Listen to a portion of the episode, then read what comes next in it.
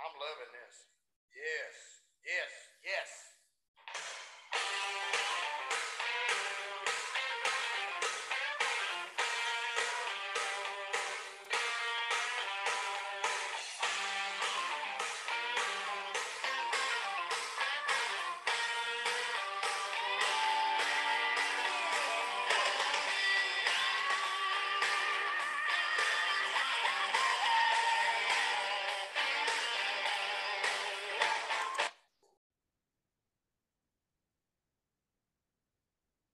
Welcome to Morgan US Sport Podcast.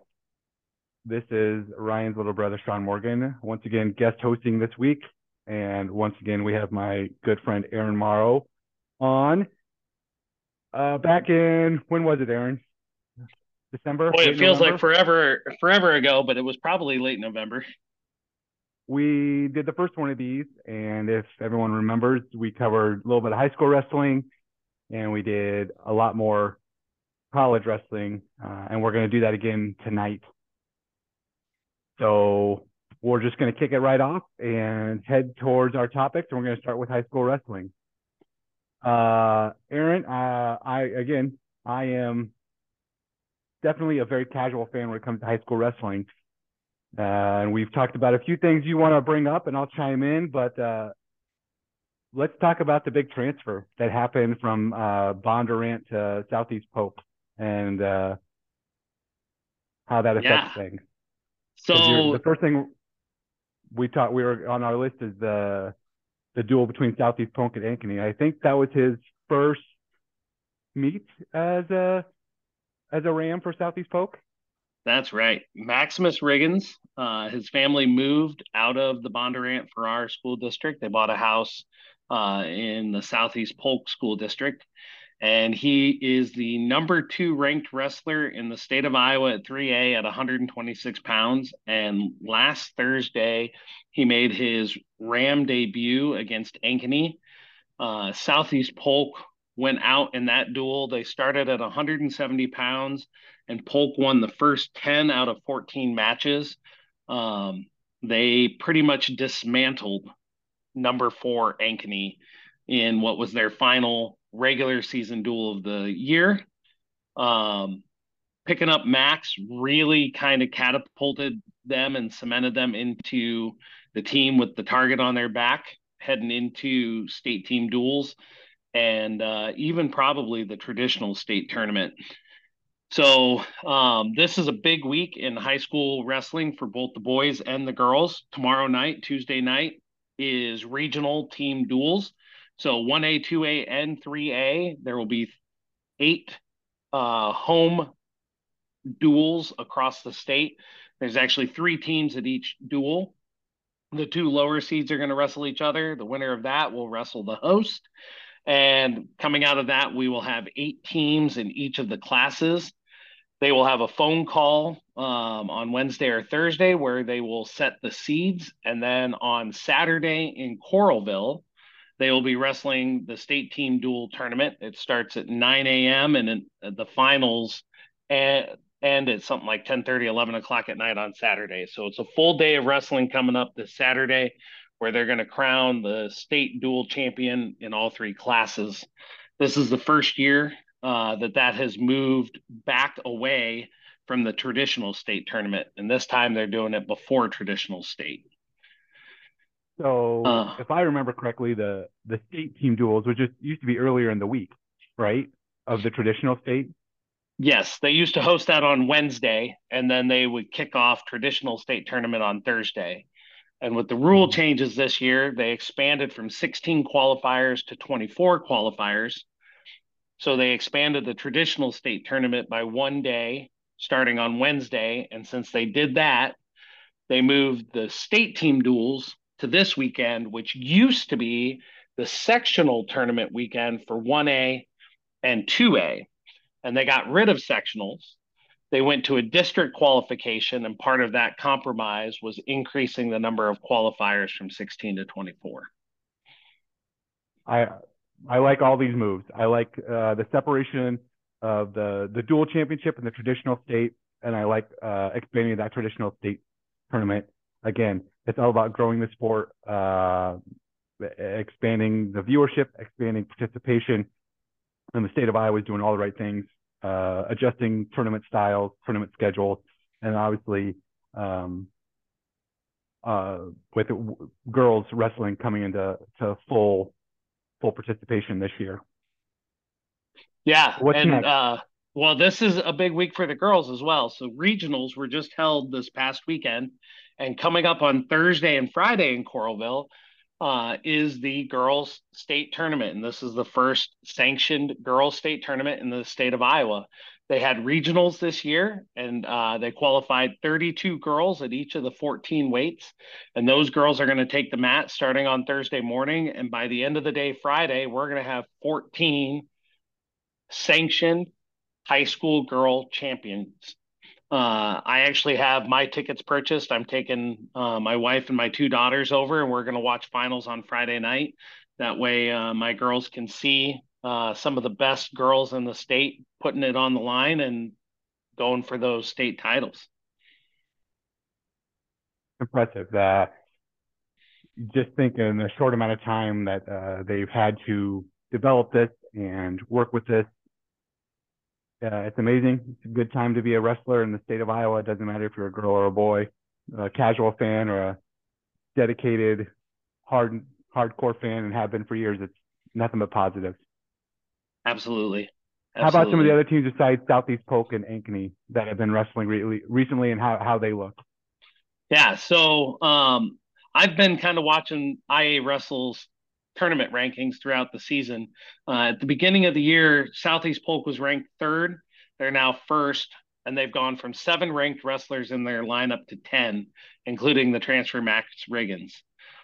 Waverly, who started the year as the number one ranked team, has fallen to number two, and they've dropped from 11 ranked wrestlers down to nine. Uh, at one point, they were even down to eight. Uh, they had a wrestler at 160 pounds, Danny Diaz, who transferred in from Florida, had some misconduct controversy early in the season. Uh, there was definitely some questions as to whether he was even going to see the lineup this year. Um, but uh, he's been back in the lineup for the last few weeks, and he's climbed his way, I think, up to second uh, at that weight, and so that gave Waverly one more bullet in the chamber to try to climb back into that number one spot. I think it's going to be a dogfight between Polk and Waverly at the state team duels and at the traditional state. But Fort Dodge and Bettendorf are nipping at their heels. Bettendorf started the season ranked 10th, and they've climbed as high as second. Right now, they're sitting at fourth. They've got seven ranked wrestlers in their lineup, and I think all of them are freshmen or sophomores. Um, there might be one upperclassman of those ranked guys. So even though they may not be in first and second uh, as far as rankings go this year, they're going to be a force to reckon with for quite a while with such young talent uh, in their lineup. And Fort Dodge started the year ranked ninth and has climbed all the way up to third. And they actually have gone from four ranked wrestlers to seven as their young guys have broken into the lineup. Um, and so I think you've got a four or five team race if you include Ankeny in the traditional state tournament that's going to be coming up uh, in a couple weeks in Des Moines. And those teams are going to battle. It's really going to matter how people perform on the backside of the brackets.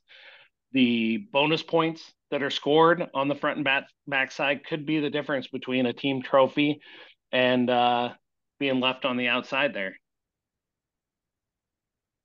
Uh, that's a lot of movement. You don't you don't see that in the college landscape uh, unless there's injury or or something like that.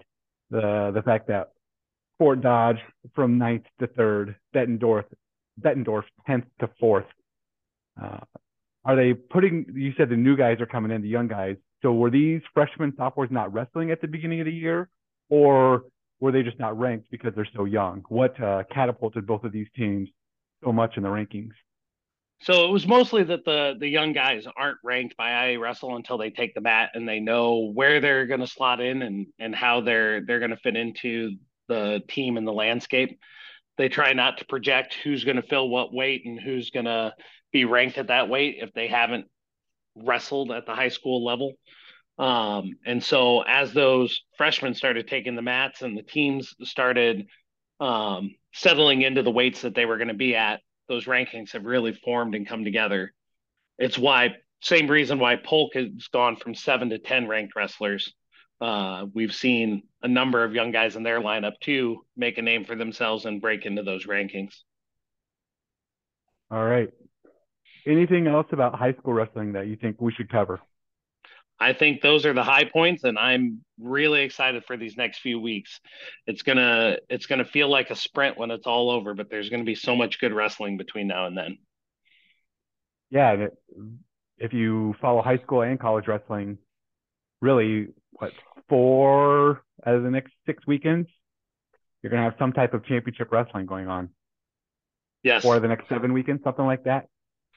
Hold your breath and uh, get ready for a lot of twists and turns because it never goes how we predict. Absolutely. All right, let's jump right into the college landscape. Uh, first thing on the docket is the Hodge Trophy. You and I are both uh, in complete agreement after watching the last what three weeks of wrestling, or that it is Spencer's trophy to lose. He has been uh, nothing short of dominant. Uh, this week, Tom Brands was quoted as saying he's the best wrestler he's ever witnessed. And that's saying something considering the number of Gable teams, Olympic champions, NCAA champions, Big Ten champions that Tom Brands has witnessed uh, from the late 80s, early 90s, all up until now, 2023. Um, it, is there anyone in the college landscape that can somehow steal this trophy away from him or possibly pull some shenanigans like a Kohaj, such as last year? Boy, I, you know, if Yianni was undefeated, I think we could look at another Kohaj. But um, Yianni dropped a match earlier this year to Austin Gomez. And I think that blemish is enough that this is Spencer's Hodge for him to lose. Uh, I don't think there's anything anyone can do to pass him. Uh, I think it's only if Spencer drops a match, uh, doesn't win a fourth title, is about the only way he does not win this Hodge Trophy. If he were to drop a match, I think Roman Bravo Young at Penn State is the front runner behind Spencer to get that Hodge. He's at 100% bonus rate. He's undefeated. He's a two time national champion. And if there's a chink in the armor, Penn State goes on, wins a title, maybe pushes to break Iowa's scoring record, and RBY is part of that. I could absolutely see the Hodge voters leaning his way and moving him in front of Spencer. Yeah, I think what separates Spencer and RBY, I agree with you what, what you're saying, but right now what separates Spencer and RBY is the fact that Spencer Lee is pinning people like the number three wrestler in the nation, the number eight wrestler in the nation. He pinned the number three wrestler in the nation in the first period, the number eight wrestler in the nation in the second period. Uh, he is truly on an island by himself as far as his level of skill and natural talent that he has. And so hopefully everything falls that way for Spencer Lee. Um, with the injuries over the course of his entire career, starting in high school.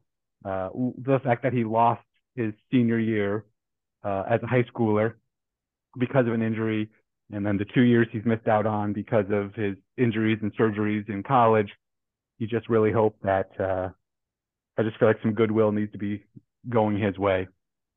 He has definitely earned some breaks uh, coming his way. So let's hope they stay that way and he can dominate all the way through the national tournament. And I think I read somewhere that if he wrestles every scheduled duel, wins the Big Tens, and wins the NCAAs, uh, he would be in line to win his hundredth match when he wins his title.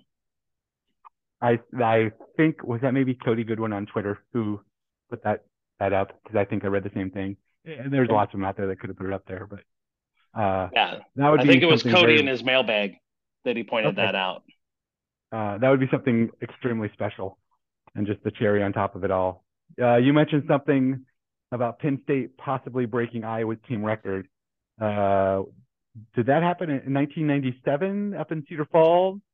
That's correct. 1997 up in 170 some odd points or something like that. Yeah. Was it, and, was uh, it that high? It it was, and I I I'm worried that if things break Penn State's way, and it seems like more often than not, things break Penn State's way, that uh, they could easily have five in the finals and five champions. And that alone is going to put them at 130, 135 points. Um, if any of their other five wrestlers qualify and make any noise in the brackets, they could really be pushing for that Iowa record. So you think Penn State could put five in the finals? So RBY in the finals, national champion. Uh, Aaron Brooks at 84, Max Dean at 97, Kerkvliet at heavyweight. Who's the fifth one you have in the finals? Carter Starocci at 174. Sure. Oh yeah. Yeah. Okay. yeah, that makes sense. How do I how do I miss him at 174? The returning so, national champion. Yep. Uh, so yeah, that would you being an Iowa fan through and through uh, leaves a bad taste in my mouth to discuss that. What leaves even a worse taste in my mouth is the fact that that is not far fetched. Uh, I don't think things need to even break that hard their way for them to put five in the final. Uh, after watching uh, Kerkvliet wrestle Iowa this past weekend, and then obviously he wrestled Mason Parris from Michigan the weekend before, which he lost. But again, they wrestled so close. That's a coin flip, and uh, so we'll see. Uh, I mean, just based on rankings, those five guys are all ranked number one or number two at their weight. Uh, so they would be favored to go in as top one or two seeds, which means they would be favored to be wrestling on Saturday night of the NCAA tournament. Yeah. Cael Sanderson. Some type of wizarding magic out there. So we'll transition away from from that into our top four teams. Uh, Penn State, Iowa, number one, number two. That hasn't changed from our first podcast and watching all the duels for the past six weeks, uh, it is clear that those two are number one, number two, with Penn State being clear, a clear number one. Uh, team trophy number three and number four still up for grabs. Uh, the four that we have listed are Cornell, Missouri, Iowa State, Nebraska. Uh, I think I picked Missouri uh, back in late November, and you picked who? Cornell. Cornell. Yeah. And How so here we sit that? with our dark horses kind of being the front runners for those trophy spots. Um, either we're really smart or really lucky. Uh, probably a little column A, a little column B. A Uh, little bit of knowledge there, and things have been falling into place for both those teams. But with that, Iowa State is clawed their way all the way up to number four uh, in the nation with some outstanding wrestling from a couple of freshmen, and we will touch on that later. Do you you have no intent on changing from Cornell? No, I think I think Cornell of those four teams is is my uh, lock to finish in there. As I mentioned in our last podcast, it seems like Cornell always peaks at the right time because of the conference they wrestle in. Their wrestlers have a slightly easier schedule um, which can help them in the seating, but it also helps them stay healthy. Uh, and they just seem to always overperform at the NCAA tournament. And as wide open as this is, and with a superstar like Yianni in their lineup, um, they're already halfway to that team trophy just with Yianni's performance. I agree. I agree. So kind of status quo there for team trophies. Man, it would be really nice to see Iowa State sneak in there uh, with the, the fourth trophy. Um, I watched them wrestle this past Sunday. Didn't leave me as confident, but we're gonna we're gonna get to that. We're gonna get to that. Let's let's talk about this Iowa Penn State duel that happened this past Friday night. Um, we'll just kick it off at 125. Spencer Lee walked away with a technical fall uh, li- you know, this is the the way the life that Spencer's led, right? technical fall, and both of us after that match were.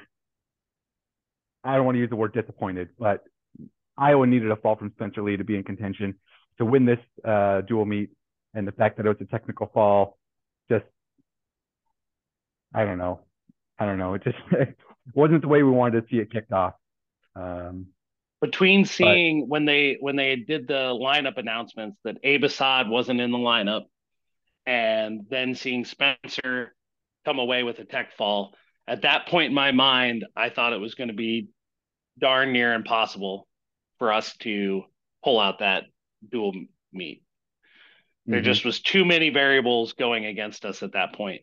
And Cael knew that. That's why Cael didn't put out their normal 125 pounder. He sent the guy out there that he knew he could get away with uh, battling long enough to end up with that tech fall. And Spencer knew it uh, not too far into the match.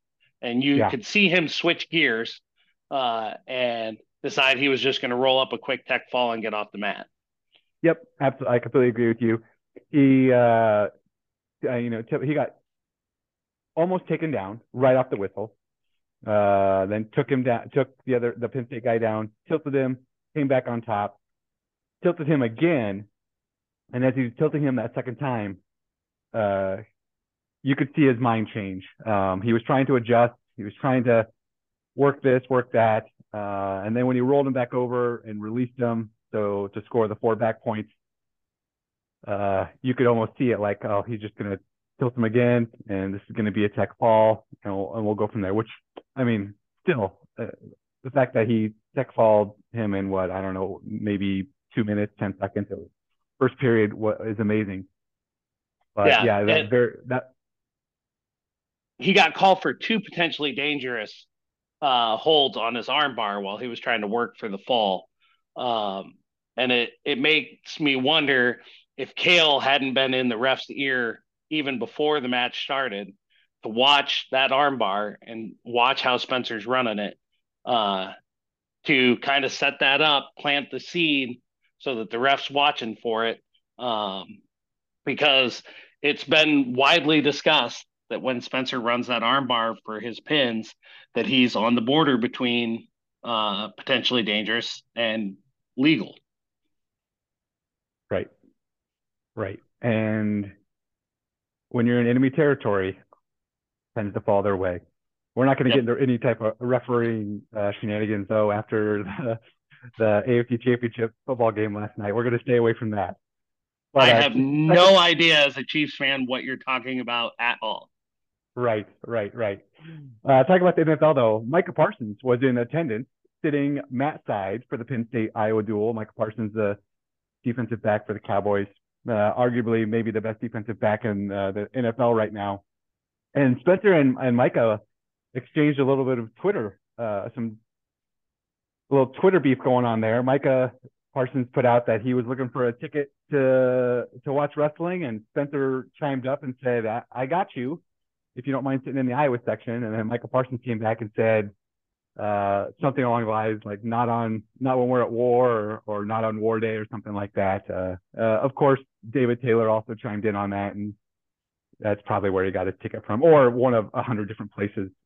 Obviously, Michael Parsons played at uh, played at Penn State. That's where he played his college ball for two years. Um, yeah. So between the wrestling and football program, they had him covered for sure. Right. Absolutely, absolutely. Uh, but it just goes to show you that uh, these elite athletes are all tied together because as we learn more about this, Mike Parsons and, and Spencer Lee uh, wrestled together as uh, I don't know Pee Wee wrestlers, youth wrestlers, something, and uh, apparently Michael was quite the little wrestler, and then turned into I guess Micah grew and Spencer Lee didn't, so he took the football path and Spencer Lee took the took the wrestling path. But it seems to have worked out pretty well for both of them. Right, right, very much so. Um, you see a lot of ties there uh, between wrestling and then turning into elite football players. Everybody in the state of Iowa has heard Kirk Ferentz talk about his offensive linemen, the ones he goes and recruits. Most of them have a wrestling background, um, just with footwork, quickness, quickness, um, and then those intangibles, the mental toughness, tenacity, leverage. all of those It- it things. just- Yep, and body awareness. It just teaches you body awareness, which is are all going to put you on the right path as an offensive lineman. But it was fun to see the connection between uh, Micah and Spencer, and then the, the back and forth between uh, obviously David Taylor and, and Spencer are also. I don't know if we'd say they're friends. It's hard to say, but uh, it seemed pretty friendly. Right, both being from the Pennsylvania area, both being on multiple national uh, teams for the United States. Uh, they've crossed paths, and it's probably been a positive interaction. So, all right, let's move on to 133. This is where it went up in flames for the Hawkeyes. Um, RBY pinned Brody Teske. Talk about friends. Uh, Teske obviously was on Penn State's roster for two years. And um, I don't know where I heard this. Someone said this, but Brody Teske and RBY trained together down in Arizona because they both have mixed martial arts aspirations. Uh, so they're friends. And uh, both of us really thought that our, that Teske could hold it to a decision here. And Teske ended up getting stuck, what, with 15 seconds left in the match? 15 seconds left. He had he understood the assignment and he was working it to perfection. Uh, RBY was going to have to get two more takedowns in the last 26 seconds. Uh, and Teske even had the right idea. He was going to shoot in, make sure that he didn't get called for stalling. If he could get a hold of a leg and hold on, he might run the clock down another five, ten seconds, leaving it nearly impossible for RBY to even get a major. Uh, and that was going to take back kind of one of those points that Spencer didn't get by only getting a tech fall. But he somehow put his knee near his head. And RBY, being the superstar that he is, and as quick as he is, man, he had that cradle locked up uh, and had Teske on his back, settled in, and got that pin. And if we thought the deck was stacked against us after the Spencer match, holy cow, the deck was exploded after this.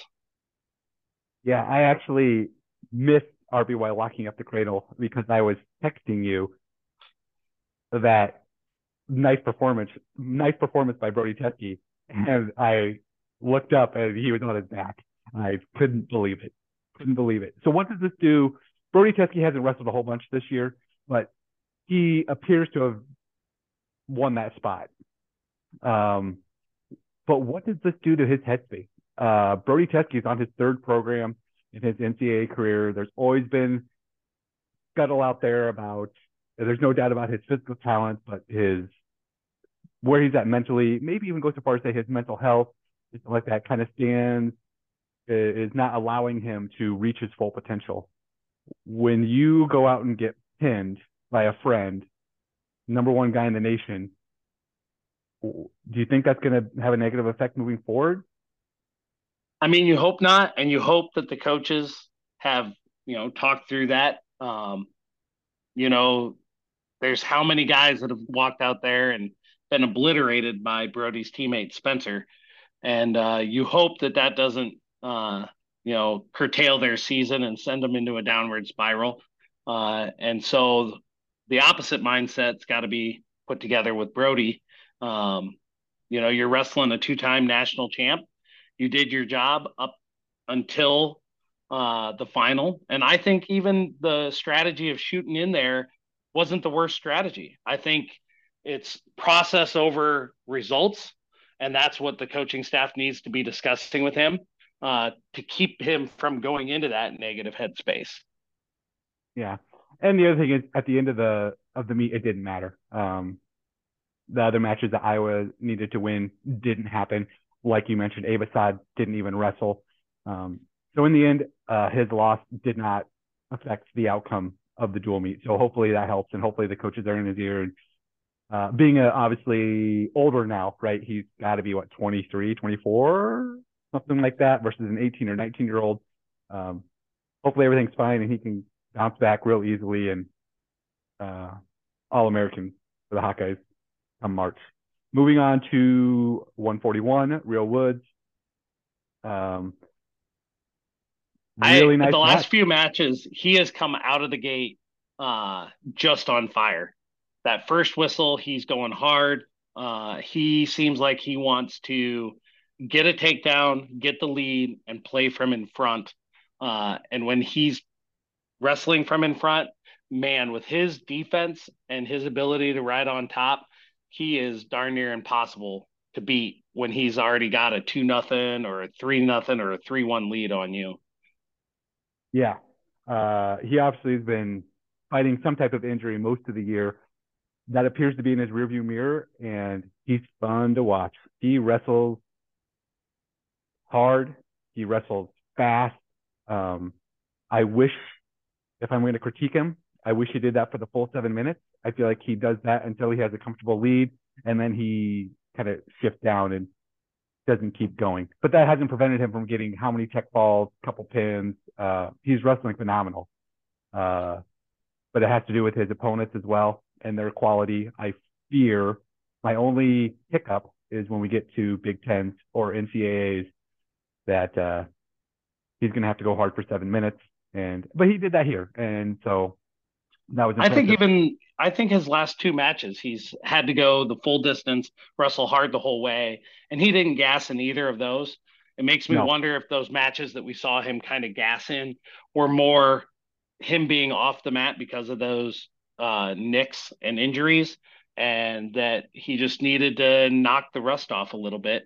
And now going forward, he can uh, go seven minutes without too many questions. Yeah, so one of uh, watching him ride, he has he has a brutal top game, uh, which is fun to watch. But one thing he did do uh, over uh, this this weekend was he hooked that ankle with his with his lower leg, uh, and he was riding on that ankle. And we saw we have seen Penn State use that, and we saw Penn State use it in three or four matches against Iowa. And a, a bit of a Twitter bait came up about that, and is that should that be considered stalling?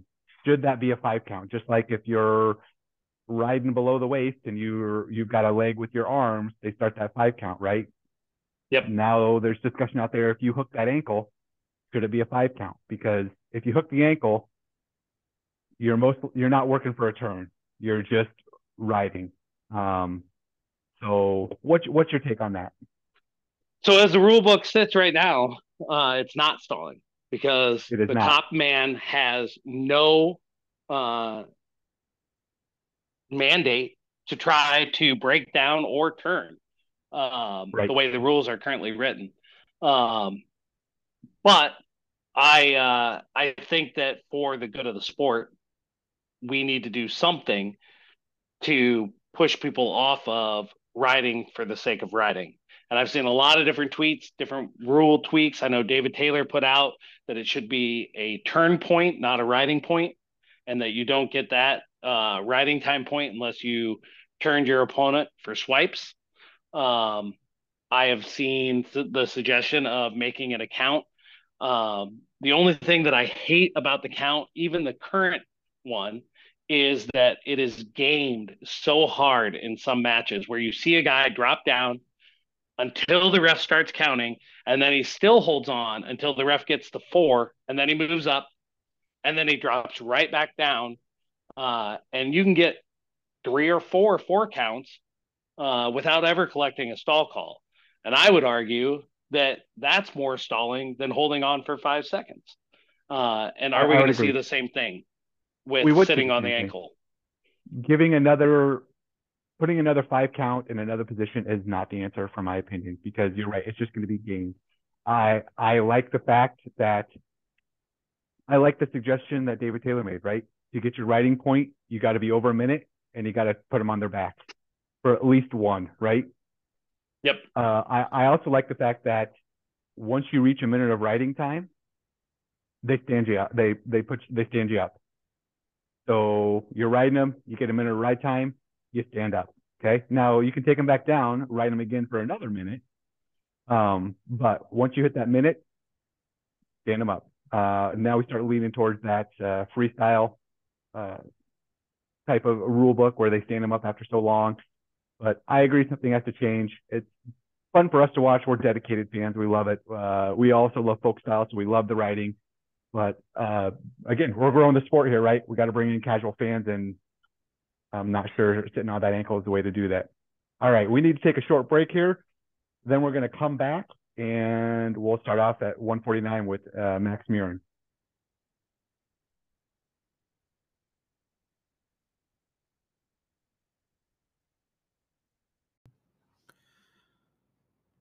Thank you to our new sponsor, BetStamp. Download the BetStamp app and use a referral code MorganU4. When inside the app, use it to find the best odds for each game using all the sports books you have already set up on the internet. The app also allows you to enter your bets and track your results. If you would like to follow me, I will be entering my pick of the week and other bets on the app, so follow CAP3462 to track my bets. Thank you, BetStamp, again, and download their app today.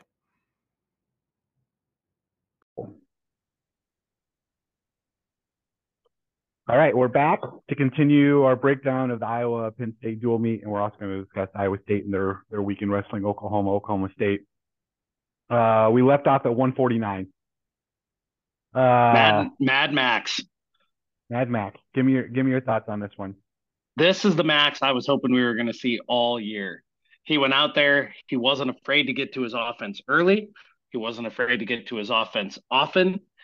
It didn't succeed a bunch, but each one of those efforts, each one of those shots that he got in on and didn't quite finish is what set him up to go out there in the third and get the takedown before it even went to overtime. And I think that's the problem we've seen from Max a few times in the past where he's been so focused on wearing the other guy down and pushing it uh, to the end of the match and then get trying to get to overtime where the one takedown ends it uh, instead of doing that, he put pressure on him by taking shots, and it worked out. And if this is the max that shows up in March, he's going to be an All American. I agree. Uh, like you mentioned, uh, when Max lost to Paniro from Iowa State, uh, it looked like the entire time he was just trying to to wear him out and then go and get that takedown at the very end or in overtime and he essentially left it up to a coin flip, and he's lost. Uh, he lost that day. Um, this was the opposite, right? He was not trying to wear Shayne Van Ness out. He was working his offense, uh, working on providing angles to to get on his takedown, and I think he learned learned throughout the match what's going to work, what didn't work, and then he was able to pull the trigger in the third and and get the win, which was one of the coin toss matches that Iowa needed to take. Um, for them to have a chance. So it was great to see Max Murin get the win. Both you and I have talked about our team goals for Iowa wrestling, and one of them is for Max Murin to get to finally break through and be an All American. And if he wrestles like he did on Friday night, uh, he will achieve that goal and make both you and I very happy. Absolutely. Absolutely. So, that was one of the highlights of the duel for me was Max uh, Max wrestling like that. Yep. So with Max Murin winning at 149, 157 became important for Penn State, um, and they ran out their true freshman Levi Haines, uh, who wrestled Kolby Siebrecht. Um, what are your thoughts on this one? Well, I I didn't know going into this match if we were going to see Levi or Terrell Barraclough. And um, I think, like you said, they knew they needed this match. Um, and so by putting Levi out there, they burned his red shirt. So the true freshman is definitely going to be their man in, at 157 in the postseason. And I think Kolby stayed with him. Um, I think Kolby proved that he isn't a fluke. Um, I think some of the adjustments he's made in the offseason mentally uh, and his ability to not be afraid to roll around and be a little funky uh, is legit. And I think um, if he's healthy come March with the right draw, he could end up in the AA. And even if he doesn't All American, if he gets the right draw on the backside and he catches some people with that funk, he might score some decent team points for Iowa uh, just by catching somebody and getting a pin or two. I would agree. Um, obviously, it's been fun to watch Kolby wrestle this year. He has a style that we don't see too often in Iowa wrestling room with that funk and uh, you know typically it's hard charging forward forward forward heavy hands, sweep singles, take him down, try to turn him, go from there, right? That's Yep. not Kolby Siebrecht. Um, he lets people in on his legs and then ends up with the two for a takedown. Um, and, that, and that's been fun to watch and rewarding to watch Kolby Im- improve this year and prove that uh, it hasn't just been a fluke, that his funk is not a coin toss. It's a strength of his. And if I was putting down money today, Kolby's going to walk away with an All American uh, finish come March. All right, Wow. up to 165. Your one of your favorite wrestlers to watch, Patrick Kennedy, uh, was wrestling another another freshman out of Penn State, right? Facundo's a freshman, right? Yep. And right. uh man, he uh he just beat Cam Amine. And uh so he had jumped way up in the rankings. I think he jumped all the way up to six heading into this match. And uh Patrick actually hadn't wrestled anybody but David Carr and Dean Hamiti in the in the top six or seven. Uh, and he lost to both of them, but he was right there with Dean in the Wisconsin duel. Um, and I think that's a coin flip match. I actually think even with uh, PK's having felt him now, I think I would lean towards picking PK the next time they they meet. Uh, and so with this win over Facundo, who uh, beat Amine, who beat Hamiti, who beat Patrick Kennedy, I am really curious to see how Intermat and Flow rank 165 when rankings come out tomorrow. Uh, it's a real ranker's delight there between those four guys. And uh, who do you put to the top? Right. Uh, Hamiti is no one. Uh, we talked about Kolby being funky. Hamiti is a funky wrestler, and when you get your hands on someone like that, you tend to learn um, where you need to be. And we spoke about leverage earlier and how not to play into their hand with that funk. And I'm not going to push against you too hard that if Patrick Kennedy and Hamiti meet in the Big Tens or at nationals, uh, that Patrick Kennedy can't come out on top. It, it was just really encouraging to see him finish the match strong. Um, you know, he forced Facundo to take neutral uh, in the tiebreakers and was able to use his defense to to get the win. Um, so fun fun match to watch. Another coin flip that fell Iowa's way. Um, or one of those matches where you know half the people had Patrick Kennedy winning, half the people had Facundo winning, and uh, so it was fun. It was fun to watch that. All right, moving up to 174, Nelson Brands uh, wrestling the returning national champion starter Carter Starocci, and this is one where when you're laying out how Penn State was going to win, that they were saying Carter had to have a major decision against Brands, and that didn't happen. And I'm not So- surprised.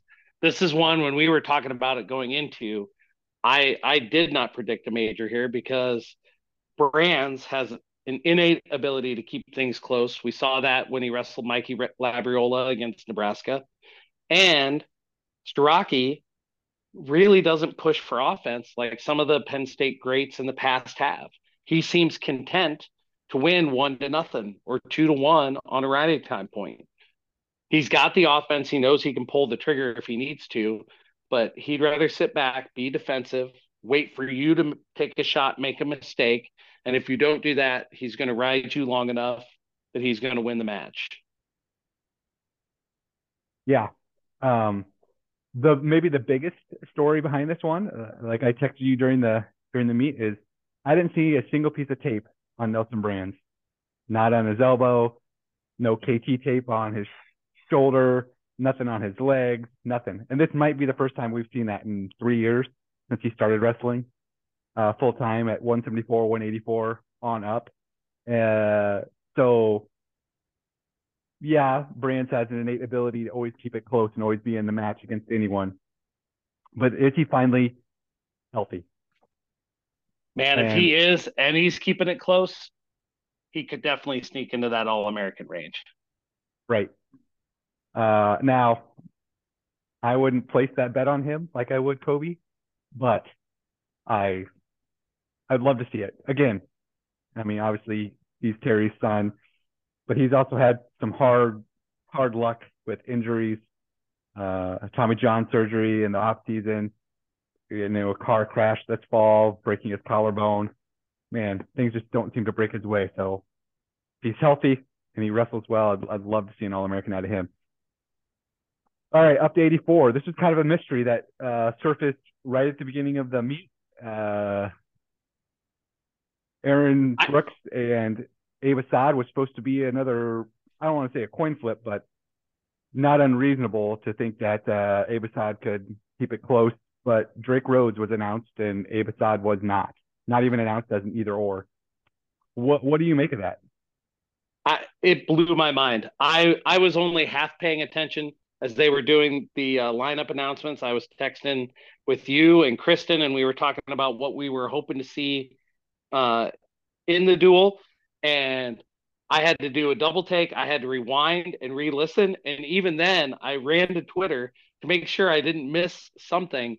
Uh, and Cody Goodwin had tweeted out and confirmed that Abe wasn't going and that it was Rhoads that was taking the spot. Um, my first thought was, man, I hope he's not injured.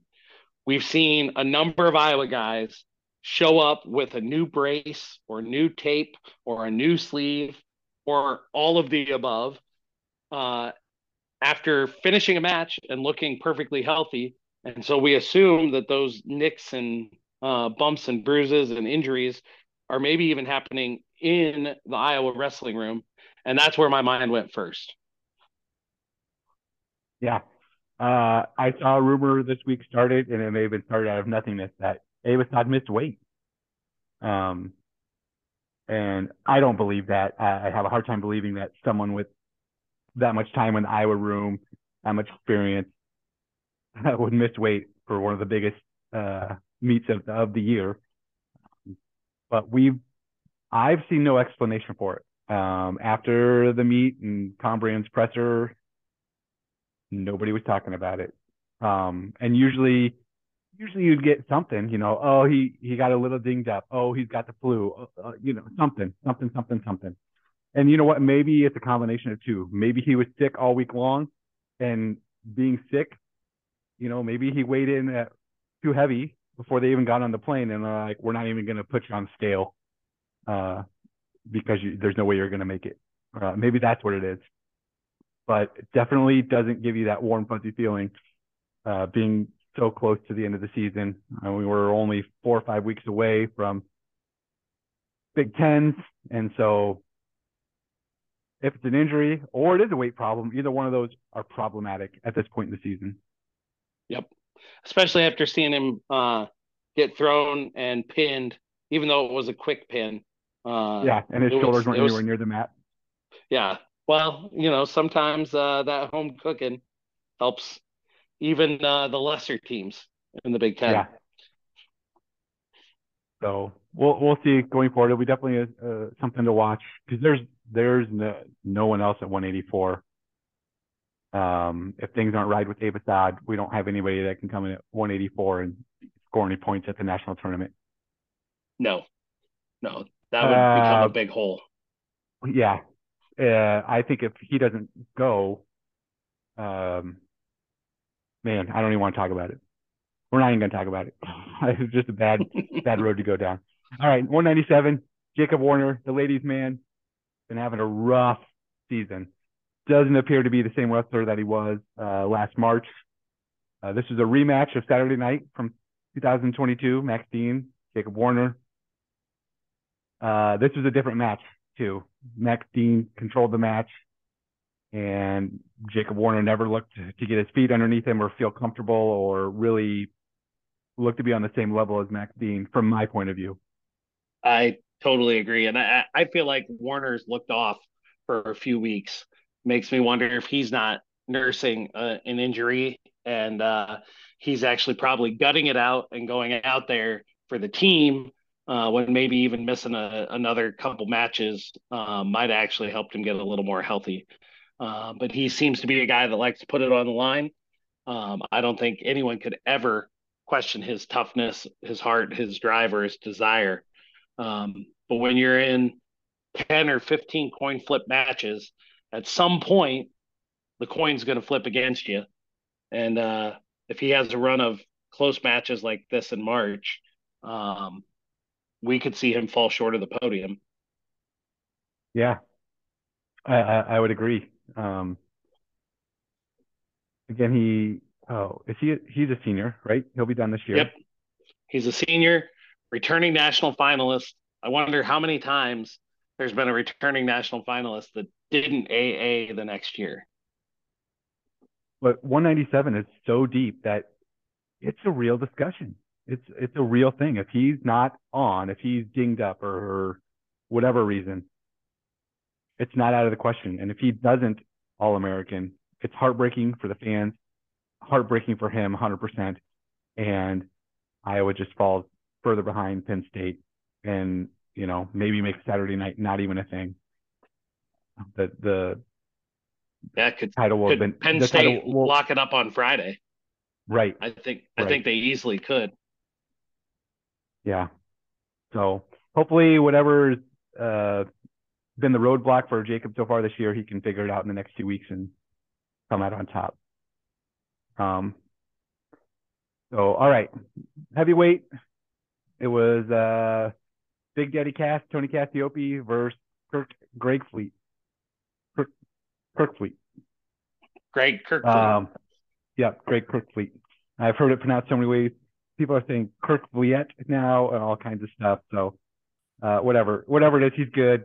He's much better than last year. I feel like the difference is Tony had his wrestled him very well uh, throughout their career. I also but- think Kirk has been prone to mental mistakes and tactical errors in more than just his matches with Cassioppi. Um, right. And if he doesn't make those mental mistakes, Kirk is very hard to beat. Um, and he did not make a single mental mistake in that match against Cassioppi on Friday night. Right.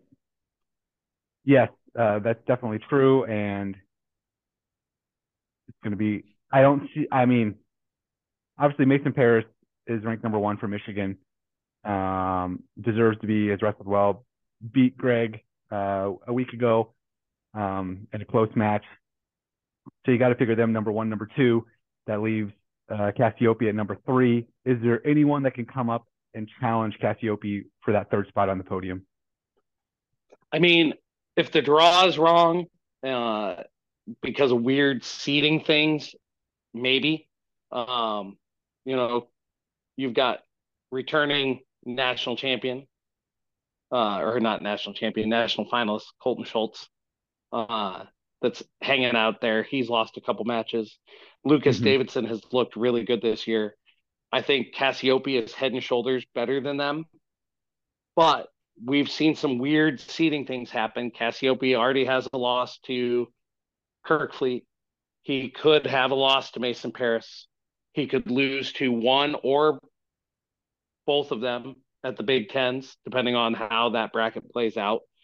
If he even has three losses, how far down the seeds does he fall? Uh, Mhm. And what, where does that put him in the bracket? And how does that bracket fall apart? If he hits the wrong guy at the wrong time, he could end up in that seventh, eighth place match and only lost to, you know, one or two guys all season. Um, Yeah. At at the same time, if that bracket falls apart and he's in the right spot, he could be wrestling for a national title on Saturday night. Um, so I think I think he is on an island by himself. I think he's a little bit below those top two guys, and I think he's better than everybody else at the weight. Uh, and as long as things break right for him, I would be surprised if he finishes outside of that third place match. I would agree with you. No, no argument there from me. Uh, but yeah, I mean, it's not unheard of. If he he could walk into the NCAA tournament with four losses. He obviously lost to Kerkvliet. If he loses to Mason Parris on what was that February 9th, then he goes into the Big Ten and he loses to both of them again because of the way the bracket falls. You know, he could get a five seed, he could get a six seed, and then your path is just it's just different and it doesn't feel good. So, anything else you want to say about the Iowa Penn State duel? No, I think we covered it all. Um, it went about as it was predicted by most people. Um, and uh, yeah, it'd be nice to have it be a little bit closer, but I don't think this is the year for that. Uh, you know, really the the two things that made it more lopsided than either you or I predicted was the pin at 133 and then Abe Assad not wrestling. Um, absolutely, absolutely. You take away two bonus points from RBY and you take away a bonus point from uh, Aaron Brooks, and suddenly that looks about like we expected. Right. Right. Uh, I definitely got a little more uh, spicy during the the meet that we were watching and texting back and forth on. I was down in the dumps, and you kept on saying, "Oh, this could happen, and this could happen." And I said, "I don't share your optimism." And what was your response? Oh man, um, Something about it's not optimism; it's I'm being delusional. Uh, so yes, when we got to that, yeah, 97 I believe it's called match, delusion. Yes. Yeah. So all right, let's move on to Iowa State. Um, they wrestled Oklahoma on Friday, Oklahoma State on Sunday. I didn't make it up to the match on Friday night uh, against Oklahoma, but um, wasn't fun to watch apparently. Uh, the, the the people I go with, I talked to them both, and we were mainly focused on Casey Swiderski and Paniro. And uh, you know, I'm just going to kick it off talking about those two because those two guys are, are freshmen. Um, at the beginning of the year, they were both wrestling amazing. And that was really two of the people that were helping Iowa State jump the rankings as they, they climbed the individual rankings. Iowa State was jumping the team rankings. And um, so uh, neither of those individuals had a takedown all weekend. And that is just hard to win matches when you're like that. And Swiderski went 0 and 2 on the on the weekend, and Paniro went 1 and 1. Uh, the matches that I watched on Sunday afternoon, Swiderski does just doesn't look right. Um, he looks injured. He looks timid. Now he didn't have a shoulder brace on, but if you've got a shoulder injury, shooting becomes hard. Um, holding people down becomes hard. Everything becomes hard. And that's what I think I saw out there. He just was not strong in any position, and that and that's why he lost. So you wonder what's going on there, and if it's that bad, why are they running him out there? Um, we've seen we've seen his talent when he was healthy early in the year. Um, he was right there with Real Woods, who we both believe can be anybody, and now he's struggling against unranked individuals. Um, yeah, it, it's a, a, bit of a heartbreaker with him because um, he looked extremely promising.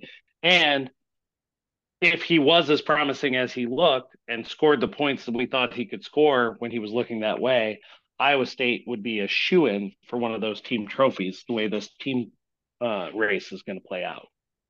Right.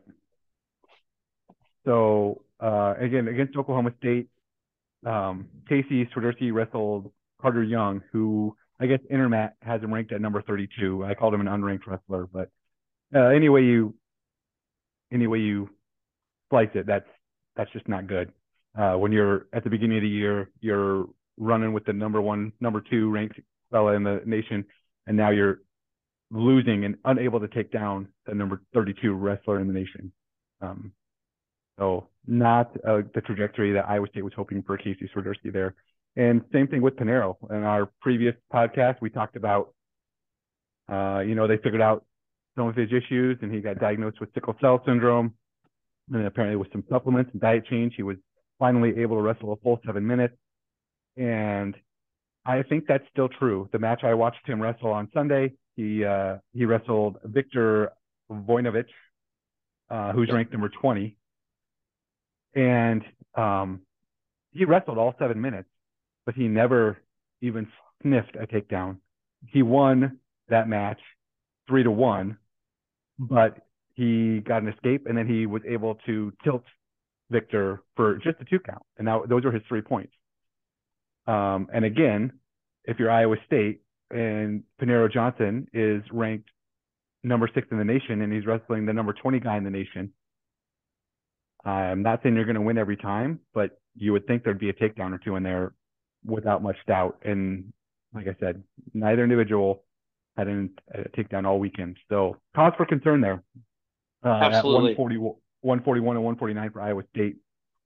Um, and if Iowa State wants a team trophy, they need those two guys in All American contention. I agree. I agree. Uh, we'll move on, and we're just, we're not going to hit every match from this weekend. Obviously, uh, I didn't watch the Oklahoma meet, um, but we'll just jump up to 165 and, and David Carr, the heart and soul and superstar of the Iowa State team. Um, David Carr did David Carr things. Um, he wrestled White Sheep, and it was only a decision. Um, but that's also David Carr. He's kind of like Carter Starocci. Uh, Starocci. He never wrestles. He, he just is not a bonus point individual, but he always wrestles solid and he gets the wins he's supposed to get. And he he's still in that discussion for Saturday night and being at the top of that podium. Um, you've obviously got to weight that's gotten even crazier since the last time we recorded a podcast. Um, when we recorded a few weeks ago, there was returning national champion David Carr, returning national champion Keegan O'Toole, and returning national champion Shane Griffith at that weight. And since then, returning national champion Quincy Monday has moved up from 157 to 165.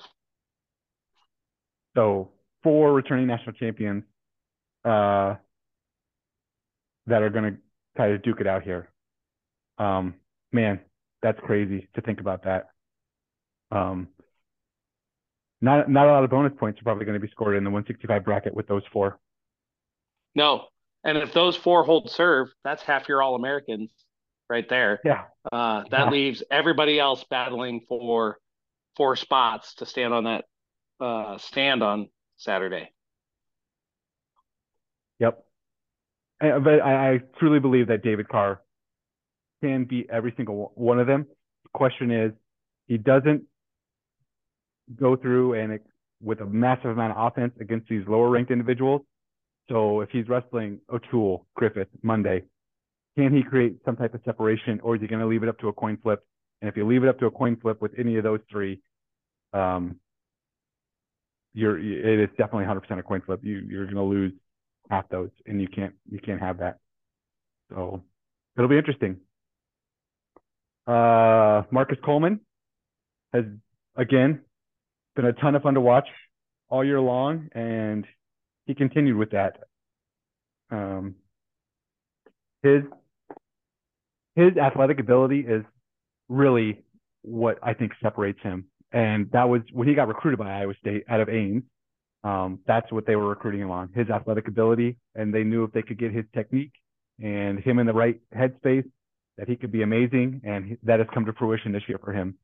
His technique and his ability to finish on shots, use a multitude of different shots, um, is what has done it for him this year, and, and he's just fun to watch. He's you can see he's enjoying himself out there, and he's made it all the way up to number four. He's ranked number four at 184 by InterMat. So um, nothing really has changed on him. We were high on him earlier this year when we recorded, and I'm still high on him. He's continuing in that trajectory, and there's no way he doesn't AA uh, sort of an injury, in my opinion. I agree. I think I think his his ceiling is wrestling on Saturday night, and I think his floor is that uh, fifth place match. Yeah, I would agree. Uh, and then you come to 197, the individual with some Cuban magic, Yonger Bastida. Every single time I watch him wrestle, he appears to get better, um, which is scary. Uh, I saw him again. Uh, so they actually, he did not wrestle Friday night against Oklahoma. They ran out uh, Devine, who is a 74 pounder. Devine's wrestled 74, 84, and 97 for Iowa State this year, kind of what uh, Nelson Brands did two years ago. Uh, and I was talking with uh, Jack is the fella I go to the Iowa State meets with, and I was talking to him about it and what was going on. Maybe Yonger's dinged up, and Younger walked out with a heavily taped right leg. I think it was his right leg. And uh, but I watched him get put get that leg up in the air twice again, just like Jacob Warner had him in the Iowa Iowa State meet, and he was able to fight his way out of it, which is just crazy, absolutely crazy to watch. So again, his flexibility um, is mind blowing. Yep. Uh, so, and again, it come also comes from wrestling on his feet so much growing up. I think. So. Yes, focusing on freestyle and and not even really knowing what folk style rules were when he came here a few years ago, and now he's not even a liability on bottom or top. He actually can ride a little bit, and uh, he's pretty good at getting away. Yep, absolutely. It is no longer a liability. I would agree with that. So we think Coleman is going to AA. Uh, could be in the top four. Yonger Bastida is going to AA. He could be in the top four. Carr uh, is a top four. Um, that's a lot of points right there. And then if you get Paniro, uh, you know, he's number six right now, not wrestling well, but you got to figure he's going to be in AA. And if he figures out whatever has kind of led to his hiccups the last week, seven day, week to 10 days, you know, maybe he could finish top four. And then Swiderski, um, if he's healthy, he could AA. And that's the recipe they need to uh, for them to to secure that team trophy. Yeah, if they've got if they've got five AAs and four or five of them are in the top four, that should that should easily get them an NCAA team trophy. Right. Uh, the only other thing that uh, I saw someone comment on, uh, and it made me laugh, was uh, obviously John Smith is John Smith. He's been the head coach down there for 32 years. Um, and then Kevin Dresser, coach for Iowa State. They both dressed identical on Sunday afternoon. Gray pants, gray vest, and then uh, Dresser had a red shirt underneath his vest, and John Smith had an orange shirt underneath his vest. But it was kind of funny to watch. And also, there were some fireworks between Dresser and uh, and John Smith. The team points taken away. It was actually during the Swiderski match. Uh, you could see Casey Swiderski was super frustrated, and uh, Oklahoma State guy was holding onto a leg, and Swiderski started kicking him. And John Smith was inside the circle, so far out of the he was inside the circle. Um, and so they took a team point away, both from Iowa State and Oklahoma State. Uh, one for unsportsmanlike conduct, I think, for Swiderski, and then the team point from John Smith for whatever that is, failure to control the mat or something like that. Um, I think and then I think Swiderski's came because he refused to shake hands at the end, and so it was um, not following proper match procedure. Is actually what okay. cost them the team point there which is interesting because he did. I 100% positive he shook his hand, but they did it while they were reviewing something over at the table. And then when they called him to the center, he, I mean, he shook the guy's hand and then ran off the mat. And it was probably five or six minutes later that they finally were saying, okay, we're taking a team point from Oklahoma State. And then they wanted the two guys to shake hands again. And Swiderski had been gone forever. He's probably in the shower. So, um, but he, I mean, it definitely was a poor showing by Swiderski. He definitely was kicking the Oklahoma State guy unnecessarily. Um, so we'll go from there. But I think that's going to wrap it up for uh, wrap it up for us. Do you have any closing thoughts? Uh, I just one one correction earlier. I I said that uh, Quincy Monday was a returning national champion. He is just a returning finalist. He lost to yeah. Ryan De- Deakin last year. So, um, but still, that's four very impressive guys at that weight uh, at 165. Okay, I'll let it slide. I, I didn't correct you because I didn't know. So, but most most people, if you had told me he wrestled uh, at, at 157 against Deakin, I would have told you he lost because most people lost to Deakin. So, all right, it's good to talk with you. Uh, we're gonna do this again, um, probably after the season, so late March. We're going to get together again. We're going to talk about Big 12s, Big 10s, NCAA tournament, and we're going to see if uh, Southeast Polk was able to pull it out at the duals and the traditional state tournament. Let's hope so. Uh, I like to see those Ram Tough gold trophies, but uh, it's going to be a battle. All right. We'll talk soon. All right. Talk to you later. Bye. Bye. If you want the new Morgan You Asked For koozie delivered to your mailbox, please give us a five star rating and review on your podcast player. Screenshot the picture of it and email it to me. The email address is Morgan You Asked For podcast at gmail.com. Thanks again for listening.